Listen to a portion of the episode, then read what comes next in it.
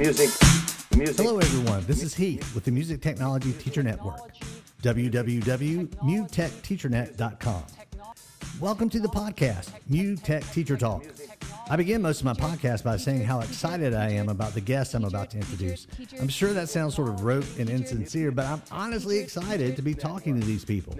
You know, as the saying goes, you won't know if you don't ask. And the people that I asked to be on the pod are incredibly successful in their careers.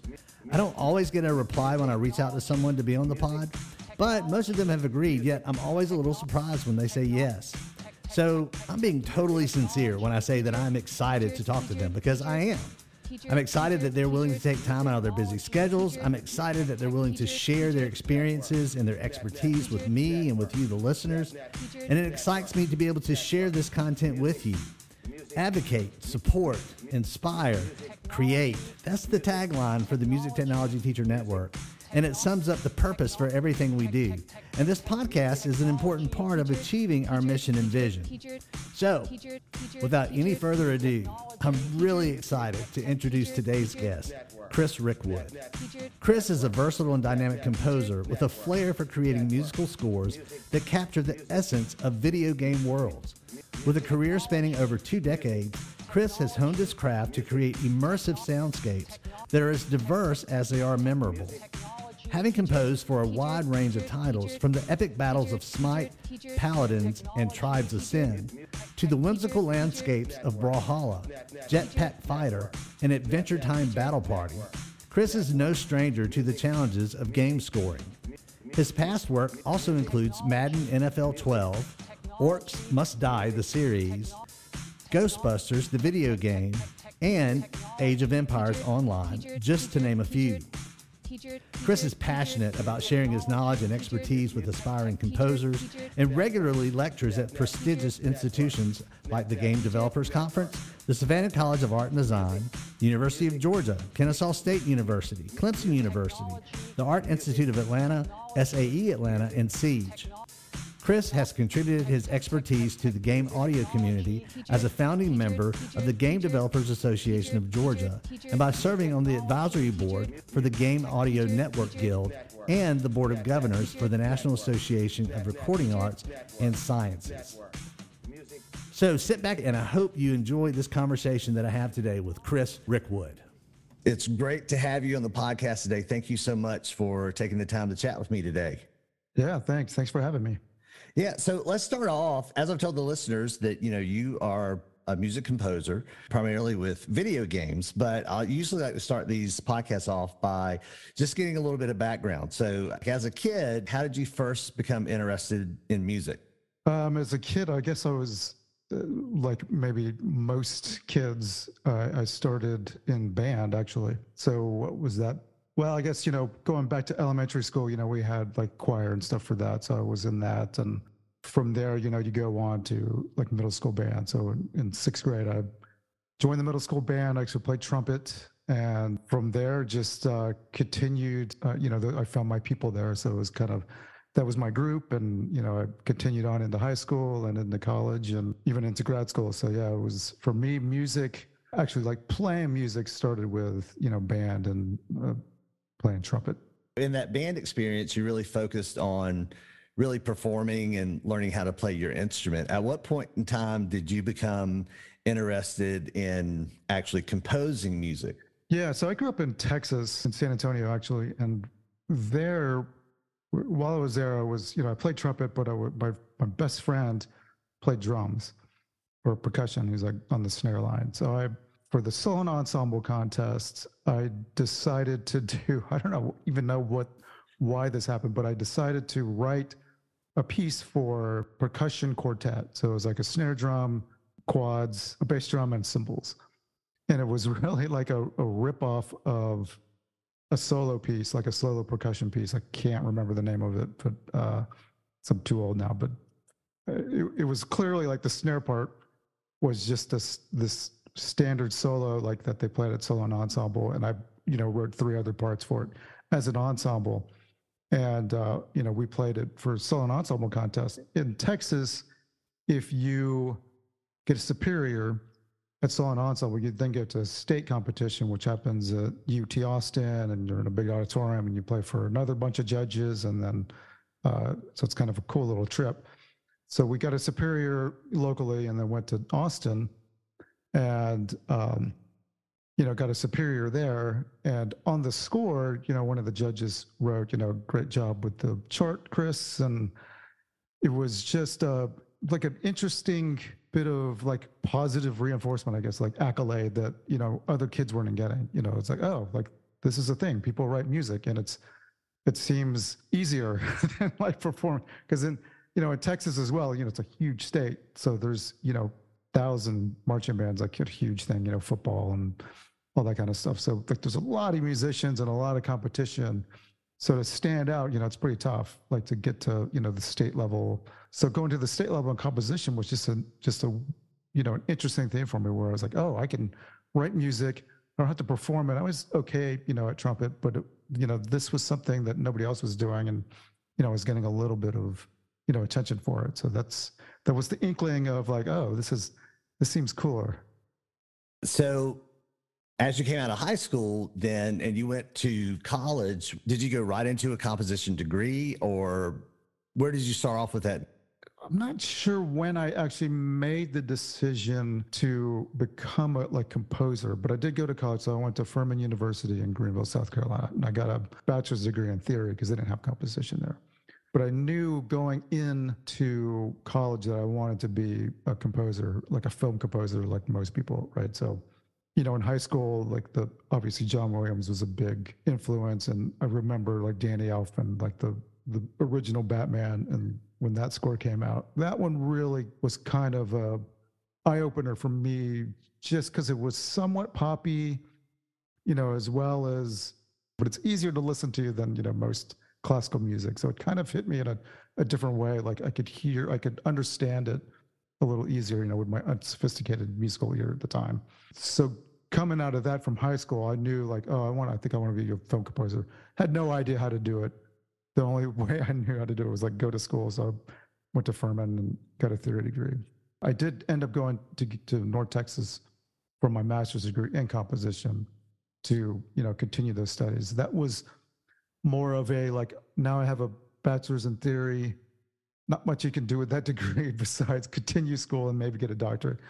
And still had no real clue of how to, you know, break into the film industry. You know, this is pre-internet, right? This is in the 90s. So like there was like one book on the topic, I think it was called On the Tracks of, you know, how to become a film score. And it all seemed very hard, right? Like you had to go to LA and you had to be able to write for the orchestra on the spot during a session and be, you know, the super high skilled composer. And you know so school was kind of the way to like procrastinate in order to get that job and kind of learn on learn while I was doing it. But it was definitely like I don't know what I'm doing. I'm just going to school till I till I figure this out yeah, it's interesting that you mentioned that Danny Elfman score for the Batman movie because as soon as you said it, it's playing in my head, and it, it, and it was you know at the time you know the movie was really popular, but you know the mm-hmm. soundtrack was a huge part of that. And the thing about Danny Elfman, maybe even before that, I think so much film music was really dominated by the great John Williams and you know the scores that he had written for you know Indiana Jones and the Star Wars films and when Danny Elfman came along with that Batman series, it was it was very you know cinematic, but it was a really different sound that John Williams uh, yeah. had heard before. So so yeah, that yeah, I remember that very vividly. So were you always a big film score fan? Because you know even as a band kid, I, I can remember paying more attention to the film music than maybe some of my other friends. Um, I don't actually know. I remember those films. Uh, you know, Jerry Goldsmith being another a huge one during the time of, of Williams and you know Elfman. But I, I could remember certain films for their music. Back to the Future, obviously, you know all the Williams stuff. But I don't know if I was distracted by it like I am now, where I'll you know watch a movie and like all I can think about is like, oh, the score is amazing, and you know how did they do this, and what made them, you know, it was more of um, you know, something that almost seemed unattainable, which I think a lot of music back then, in order to produce music, was unattainable. Even to be like, you know, the 80s pop music was so larger than life you know, the film world to me was larger than life. Even the orchestra was, you know, I hadn't really seen an orchestra live, you know, as a kid. So all that seemed just bigger, right? And like another world. And I think that was appealing to me. It was like, oh, this is, you know, I'm in my little life here, but there's so much of this universe that seems interesting and unattainable. And, you know, that's like my mind would kind of reel over that. So I think that was the interest. It wasn't necessarily like it was film music and I now I'm gonna do film music, but I do feel like it was accessible enough to where it pinged my like 80s pop ear. I was like, oh, this makes sense to me more than Stravinsky at the time or you know Penderecki or something. So th- I think that's that was my draw to it. Less about like, oh, I I understand the storytelling of it. It was more of like I understood it and it, and it but it still seemed unreachable you know, we talk about the early 90s and Pro Tools is just starting to become a thing. We're still, I'm trying to remember the exact date. I, I think we're still, I think it was 1999. Living La Vida Loca was the first song that was ever produced totally in Pro Tools that reached number one on the charts. Yeah. So, you know, Pro Tools really isn't a, a big thing yet, and certainly not the kind of sound samples and sound packs you can get today that emulate the sound of an orchestra or emulate the sound uh, mm. of a trumpet at, at that time and, you know in the early 90s it was pretty comical anytime you were trying to hear an electronically or digitally generated sound of an orchestra. So you know unless you had the la symphony sitting at your disposal you know it really was unattainable to have access to that kind of stuff right? Yeah yeah totally. Yeah. I think you and I are close about the same age. And I had a neighbor that had Pong, the very first like video game, right? So, yeah. uh, and uh, and then you know later you know I got that first Atari console that came yeah. with like you know all of them came with the the combat game and the cultural environment of the day. I remember there was a song called Pac-Man Fever that uh, you know reached like number one on the on the chart. So during that time, along with like the music, were you also kind of into the video game side of things too. Oh, for sure. Yeah, I I'll go back even well. I do remember Pong and somebody having it, or at least some kind of clone where it was just you know the little blip vector graphics thing. And we actually had an Atari 2600, and friends had Colecos and. But even like the culture back then was huge. Like the arcades were the big thing, right? So you'd go to the movies on a Friday night and in movie theaters, the whole front half of the movie theater was an arcade of probably like 30 to 50 games. So the arcade was almost a destination more than the movies were, you know. So I was always playing in arcades, playing in gas stations, playing, you know, the big arcade games, even before we had a Atari.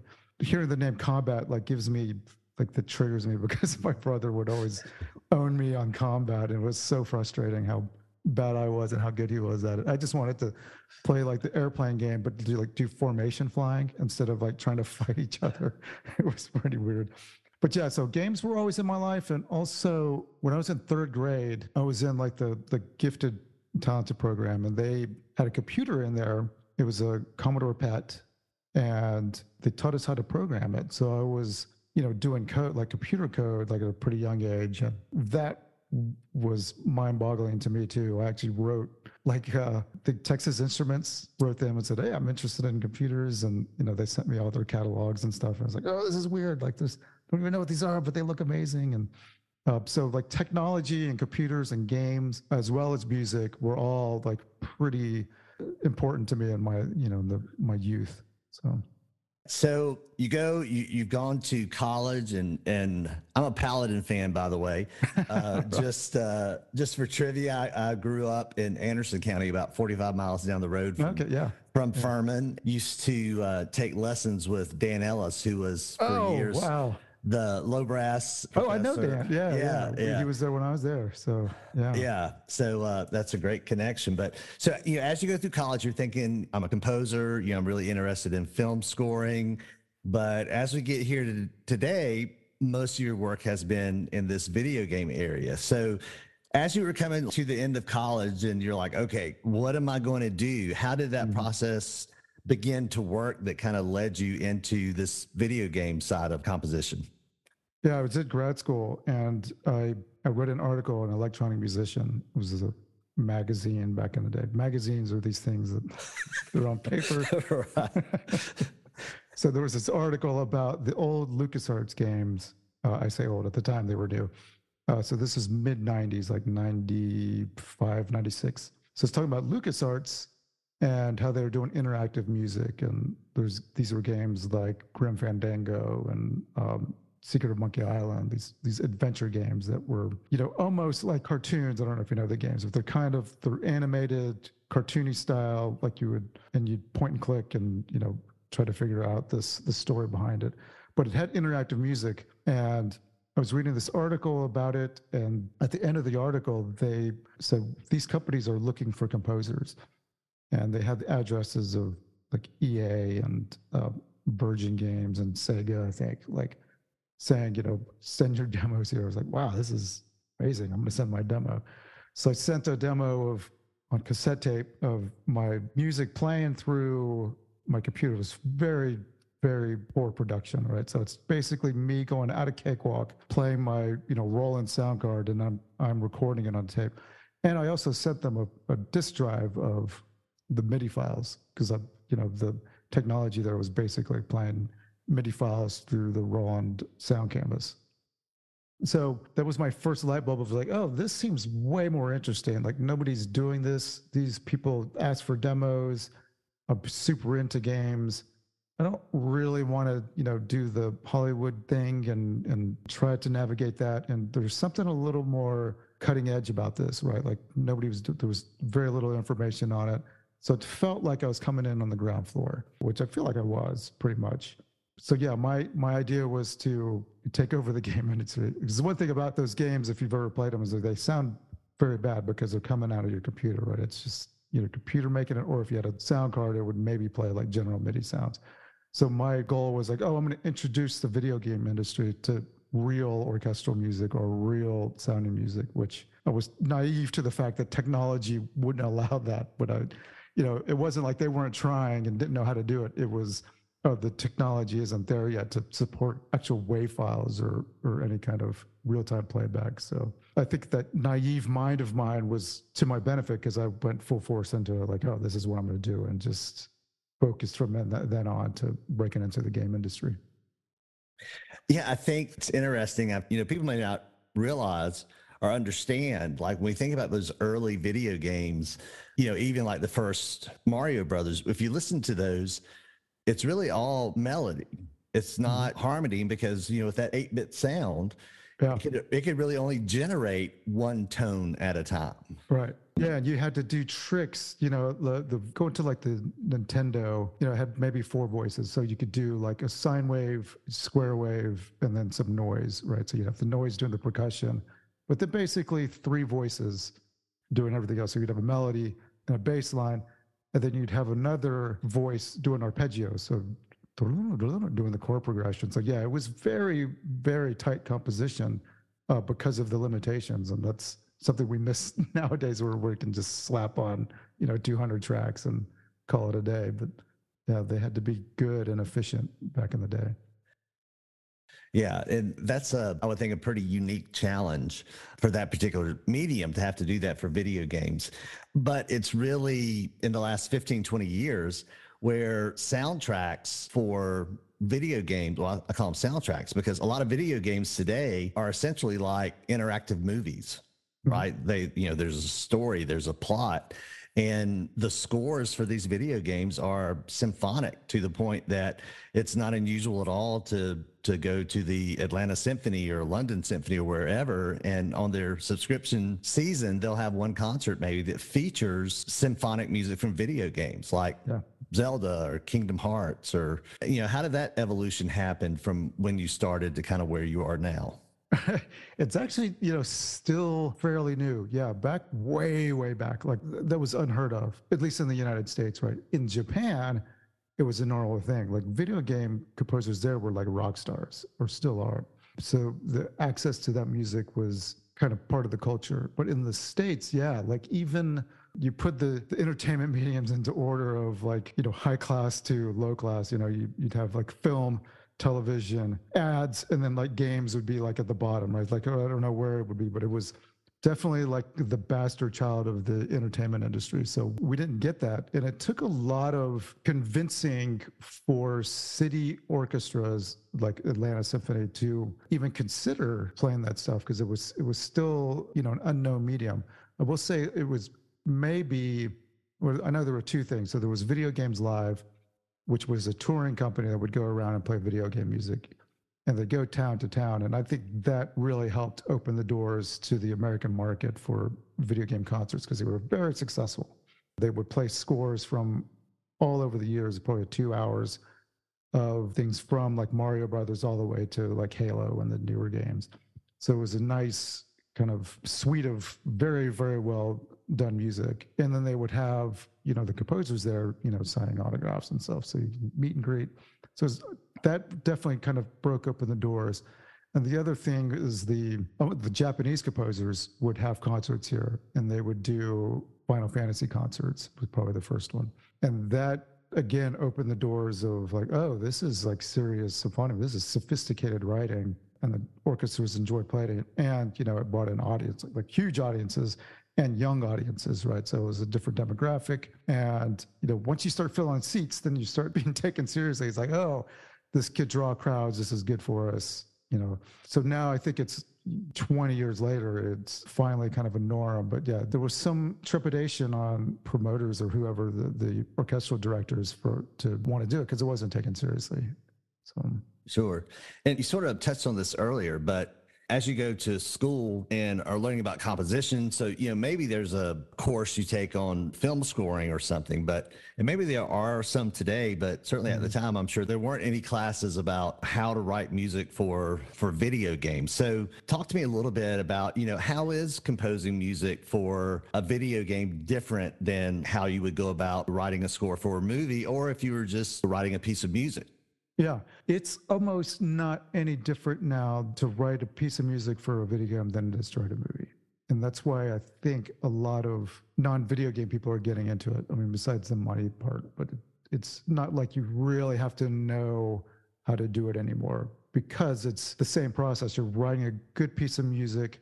Maybe it needs to loop, but sometimes it doesn't. Like both like the production skills and the music editing skills that are available now they could do magic. Like I've heard like music editors take a piece that doesn't loop and doesn't seem interactive, chop it up and like throw it in the game. It's like, oh, this is like a, this works amazingly well. How did we do this? So it's a little less of a thing now, you know, but back in the day it was, you know, there were technical limitations. Sometimes you'd have to write, like if you were doing like a, a Nintendo DS game, you know, you'd have to fit that thing into like 17 megabytes of memory those limitations are pretty much over now.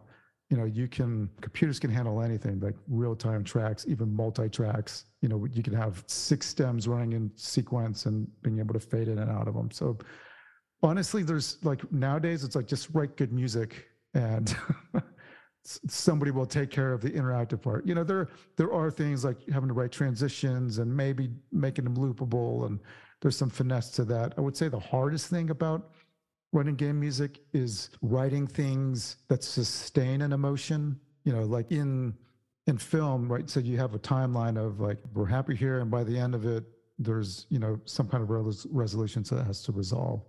In a game it's like well this is this needs to be intense for probably like five minutes.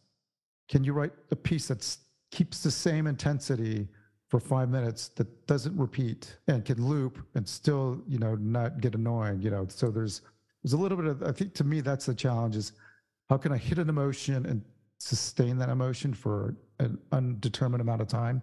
But besides that, no, I think anybody can write video game music nowadays. Yeah.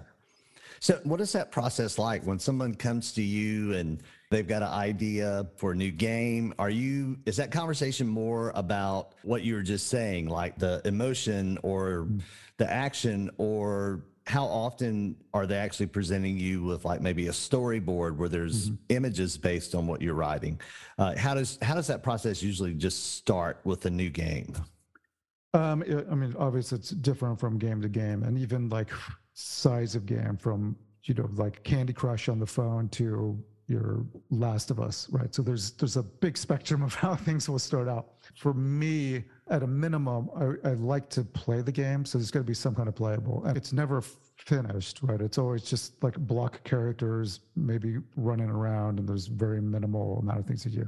But you do get a sense of the pacing and how fast things are going, how quickly stories unfold, or how quick is the action, how fast is the character moving you know, is there action all the time, or is like you think a little bit and then you take action and then you think a little more? You know, there's that kind of thing that really only playing the game can kind of tell you. And then you're given, you know, concept art and just having discussions with all the directors, art directors, creative directors, executive, like whoever it is that has any kind of stake in the game, even IP holders. If it's, you know, uh, like a Star Wars game, you would talk to, or Disney and Lucas and talk about, you know, what does Star Wars music sound like and what to do. So at a minimum, it's a conversation. At its best, you can see the final game and play it, but there's all those levels in between of, you know, what happens. Sure. So, are there any other aspects of the sound design for a video game, whether it's like special effects or character sounds, voiceovers? Are you involved with any of those other sound elements when it comes to a game? Yeah, I mean, I I did for a while do you know I've done it all. So I've done sound design, I've done voice direction, I've done audio direction, done a little bit of programming. Basically, anything that has to do with audio in a game, I've done. I have a company called Team Audio that does everything. So I mainly now just focus on music, but we do everything from, like I said, audio direction down to programming, what's called technical sound design, which is putting sounds into the game and making sure they work. So yeah, it's my skills go pretty deep into. I've even like made games, like coded games, and so it's for me like the whole process is interesting. Sure, and I had I have a former student that does work in video game music design, and I was talking to him one time, and it was really interesting because you know he was talking about the idea where if you're writing for or even doing the sound for say a movie, it's all linear, right? You press play at the beginning, and it runs from beginning to end. It stops. Mm-hmm. Whereas you know in game design, a lot of times you're trying to actually create an environment where mm-hmm. sounds happen and depending on the perspective of the player and you know the objects in the game the you might design the sound for a laser pistol but yeah. but that laser that that sound might be coming from behind a building or it might mm-hmm. be coming from right in front of you what kind of consultation kind of has to go on between that process and the folks that are coding because you know he was saying sometimes we'll have to work with the coders and they're like yeah that's really cool but we yeah we can't do that. So but yeah i mean so if you run into those kind of conversations where there's you know there's give and take between all the different elements of the game right? Yeah. That's uh that's what's good about being able to do it all is you can have this conversation with with with programmers. And that's a soft skill you kind of need to have to be able to to speak their language a little bit and when I, whenever I, I, want something, I really want something from a programmer, I kind of dare them. I said, I don't think you can do this. Like I want, when a bullet shot, I want it to, like the whiz by to happen like in real time and the whizzes by in space by their ears. I don't know if you can do that. Can you? And that kind of challenges their a little reverse psychology. Yeah. yeah. But yeah, that's um again what I find more interesting about video games than than any other medium is you're you're intersecting you know these super smart programmers and engineers basically like like physics masters because they have to you know calculus and and physics in a 3D world is you know very relevant and being able to do that that math in real time that's the challenge. And and then producing sounds and it's even more exaggerated in VR you know when you have a goggles on and you're putting a glass down it's so realistic that you could tell if the sound isn't placed in the right place and doesn't sound correct, you know, with that distance in mind, it com- completely blows the illusion. So the being able to both create sounds and a multitude of sounds, right? There's not just one cup drop sound. There's like, you know, 50 different sounds that would go into that, you know, placement, that impact. Being able to create that and also, you know, both communicate to the programmer you know what you're looking for system design all that kind of stuff that's yeah that's a whole other skill that i'm not i know you don't do in in in the film industry, and that's to me why why it's exciting. Sure. And one term that's out there that people may or may not be familiar with is something called middleware, where mm-hmm. in the video game industry that's it's sort of like this bridge between the music and the sound people and the actual people that know the nuts and bolts of all the the programming and that sort of thing. And a lot of those midware software things are available and learnable mm-hmm. by people that are out there and interested in this kind of thing. Are there any particular midware platforms that you've worked with with sound and video? Yeah, it's I mean we, we actually call it middleware there's there's two major players. One is Wwise and it's spelled W W I S E. It's like WaveWorks Interactive Sound Engine, I believe is that what that stands for. And then there's FMOD. Both of those, yeah, they're just layers in between that lay on top of the game. So the game's calling those engine like those calls to the engine to the middleware engine to play your sound. So you, for instance, as a audio designer can go into like Wwise, take your like five footstep sounds and put them in, into Wwise, and then say when you want to play these footstep sounds, you know, randomize between these five steps, and all you have to do is call this event called footstep, and then the programmer can just say, okay, I'm going to call this footstep. So that's kind of the basic reason for it is like it separates the audio authoring from all the other authoring, so it allows people to work at the same time. And it also makes it easier for audio people to produce stuff without having to play the game. So we can go in there and kind of mock up like, oh, here's um, five footsteps. And then we can randomize it so we can test to make sure that sounds correct if while it's randomizing. Oh, it's like, oh no, this one number four there plays a little louder than the others. Let's pull that down or, or take it out completely. And we can also set up what are called switches and say like, okay, these are our footsteps for concrete and these are for sand these are for water these are for you know grass or whatever you know snow so now we have the switch that can say okay if i'm landing in snow play these sets of footsteps if i'm on water play these five. And you know there's this whole like tree of sounds. But all the programmer has to do is send in a little switch that says we are playing footsteps and it is in water and then it calls that engine. So the you know the advantage is we can we can mock all that up and hear that it's working correctly before the programmer even has to make the call, and then we can just tell them the two little parameters to adjust to make that all happen. So it makes it quick and easy.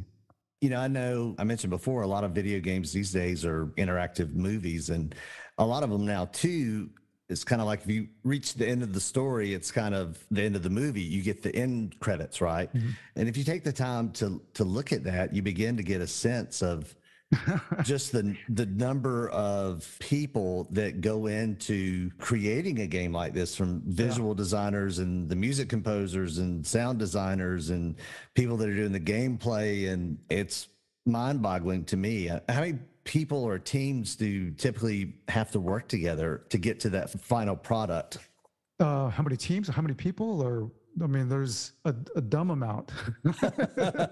it, it depends on you know again like how big it is. But yeah, you look at modern, let's say AAA games like your Call of Duties, your your Halos, your Destinies, that kind of thing. It's it's immense because you're there's so many. Like think about it. Like if you're you're basically building a world that doesn't exist, right? So, and your map size is like The Last of Us was the size of the United States. I mean, it wasn't really like in real time, but four or five locations you're traveling from one end of the United States to the other, right? So there's there's that, and then think about in this world, and then like I go into like this cave, and I can explore this cave, and this cave is as long as a normal cave, right? So just like environment design alone is mind boggling if you try to think about it, like how big these games are. Somebody had to like create that map, drop all these props into that map. Sound designer had to go in, draw reverb volume around that. It says, when I go into this cave, make it sound like a cave. Drop little sounds that, you know, like the ambient sound, little water drips, bat sounds, whatever animals. You know, we had to, somebody had to light it.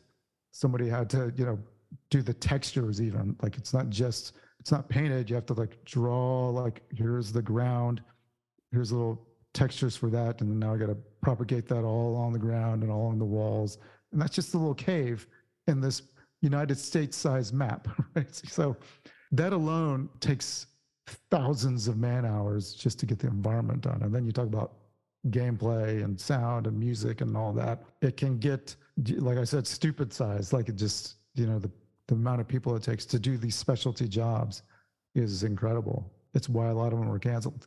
it's because they run out of money. It's a, you can't afford to pay this.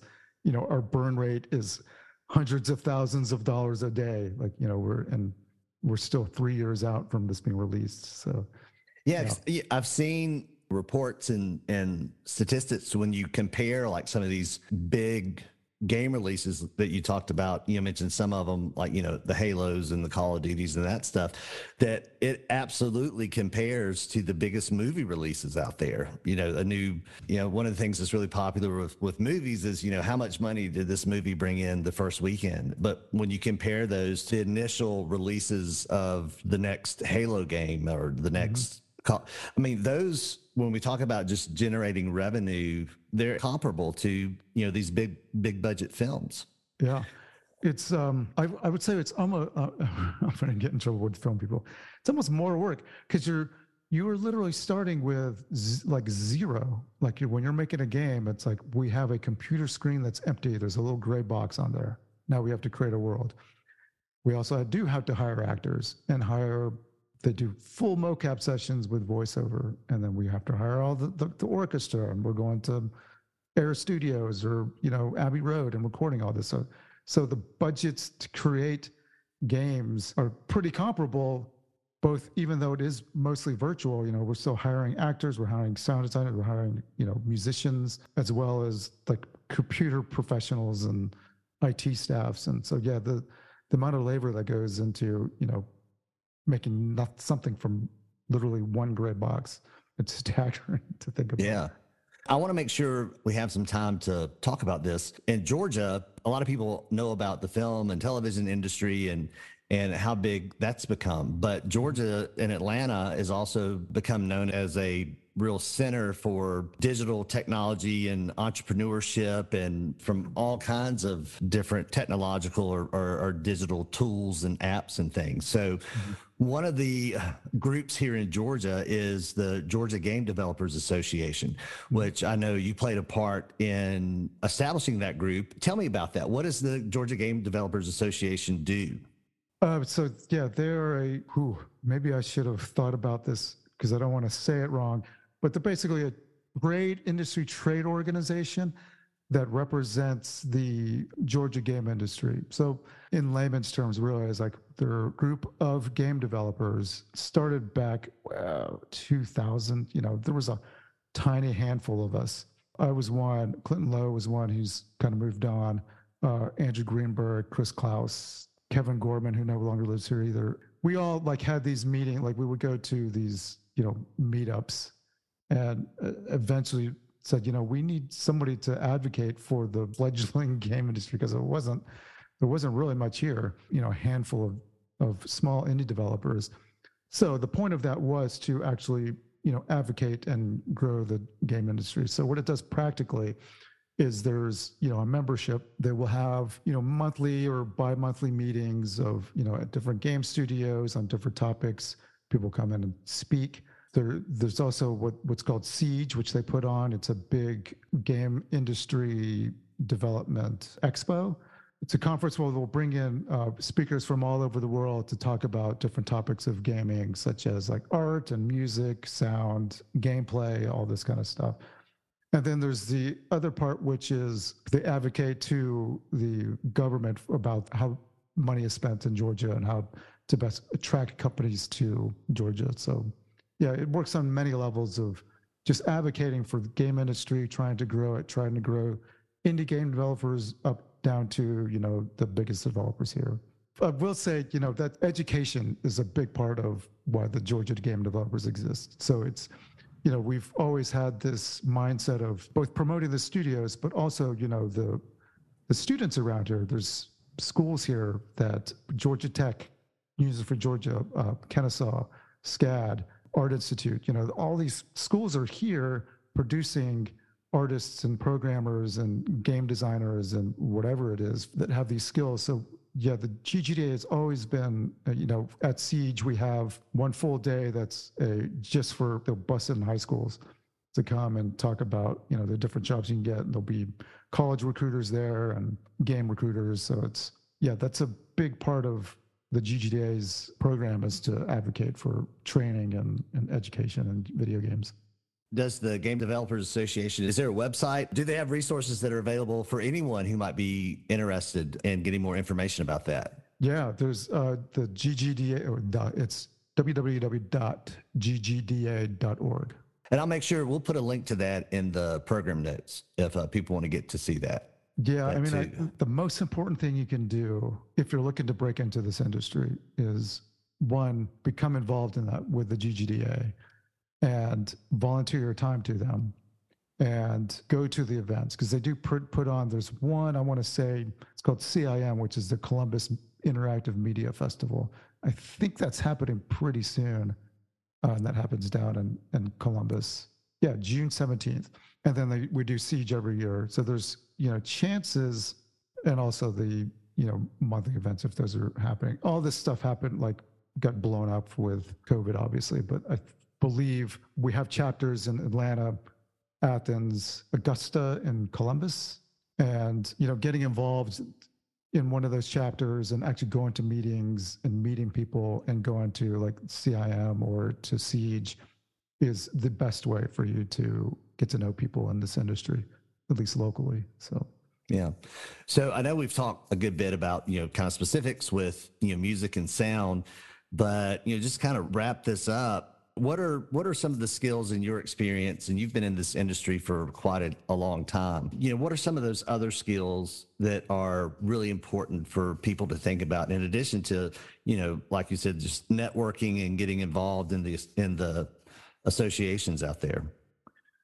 Yeah i mean the number one thing in the video game industry maybe in any industry is to be able to communicate and talk to people. Like I said, I know how to do almost anything in in the video game world, like how to create a game. And that was both because I was interested in how to make it, but also to be able to communicate more effectively with different departments. So even though you may be like a sound designer or, you know, voiceover artist or you know, composer or whatever it is, it's a collaborative medium. You know, you're you know, we talked about how many people does it take to make a video game? A lot, a lot more than you. I mean, you could do it on your own, but uh, if, if you want to really work in this industry, you know, you're going to have to ask for help and be able to communicate both your thoughts of, you know, how things should be, and also be receptive to other people's ideas and how do you together make a better product at the end of the day. So number one is definitely communication.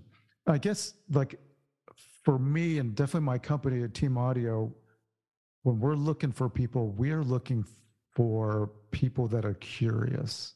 I think the word passion gets thrown around a lot, and that's I think that's half of it. I think you can be passionate, but if you're not curious about things and want to learn about things, both about your craft and how to improve that, but also about other people's crafts and how to improve that, or even like about the world, like, you know, what everything that you learn and see and do and experience you know affects your art and your your work. So be curious about you know things outside. Like i could see outside my window you know there's trees. It's like what kind of trees are these? How do these trees work? What is what's the purpose of these trees? There's birds in them. What kind of bird is that? What kind of bird sound does that make? Oh that's an interesting bird song. Oh i'm going to write a piece of that. You know all this all these inputs you know have an effect on your ability to create. You know your absorbing information and then regurgitating that information in your own voice. So just to me, like being able to like or having the curiosity to just know more about everything to me is number two on the list of uh, how to be successful in the game industry. Well, we're getting near the the end of the time that we have and i like to end most of these podcasts with a, a couple of standard questions i have for all okay. the guests yeah. so and so the first question i always call the the crystal ball mm-hmm. question so if you could look into your crystal ball and see what you think lies ahead for this industry in general or in you know here in Georgia specifically. What do you yeah. think the future holds for music composition and sound mm-hmm. and and game design? Well, I mean, we're at an interesting crossroads, aren't we, with with AI? So I think, I mean, that's for sure going to have an effect on a lot of things. Games, especially like a, you know, it's all computer based. So there's already AI out there that can create just about anything that's in a game, like the art, the music, even the programming. Like that's almost the easiest thing is like write me this code to make this character walk across screen.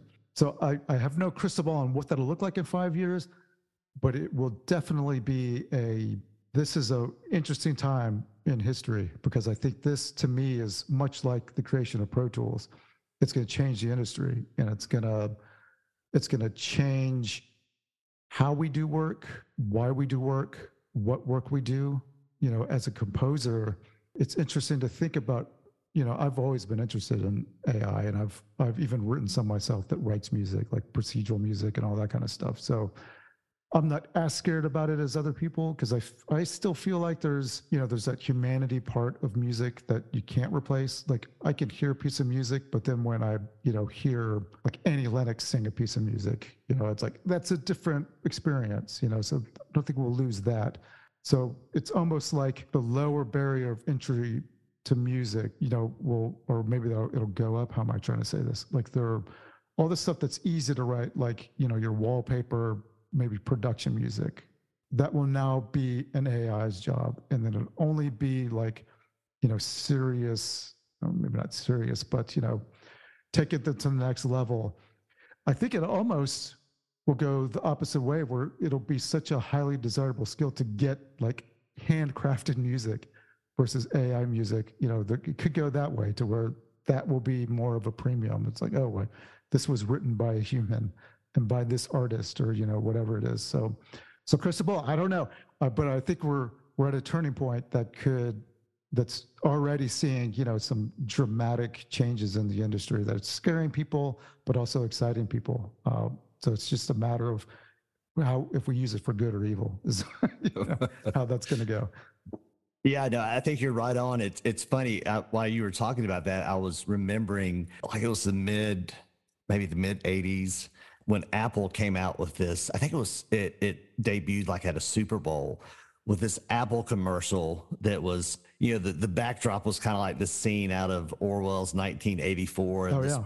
person, you know, yeah, yeah, comes running through the middle of everything and, you know, just like blows up the whole thing. And it, everyone was like, what's coming? And, uh, yeah but yeah, I think it was, uh, you know, there used to be commercials about, you know, the information super highway. And we were going, what is that? And mm-hmm. it became the internet. But yeah, we'll see. But yeah, I, I, I, think we're definitely at one of those crossroads. So the crystal ball question kind of leads right into what I call my the magic lamp or maybe the magic wand question. Mm-hmm. So if you had a magic wand or a magic lamp and you could dictate or control something that is going to happen, or maybe it's something right now that if there was one thing that you could use a magic wand on, what would that be?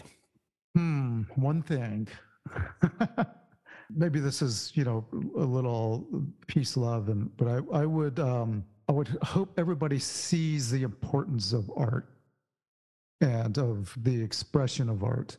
Because I feel like we're we lose that. I mean, with this AI coming, with you know, just civil unrest or whatever it is, like technology in general, of us, you know, looking at social media, and I hope people can still see the importance of like music and performance and art and museums and expressing themselves through you know poetry or writing or all the arts you know whatever it is that that seems like it's a waste of time you know it's like what's the what's the point of living? You know like what would be the point of me my existence if i couldn't listen to music? You know that's that's part of me. That's my dna and i hope everybody like i would wish that upon everybody is to have something that they're passionate about and they love you know that that lets them express themselves as well as you know allows them to receive that expression from others doing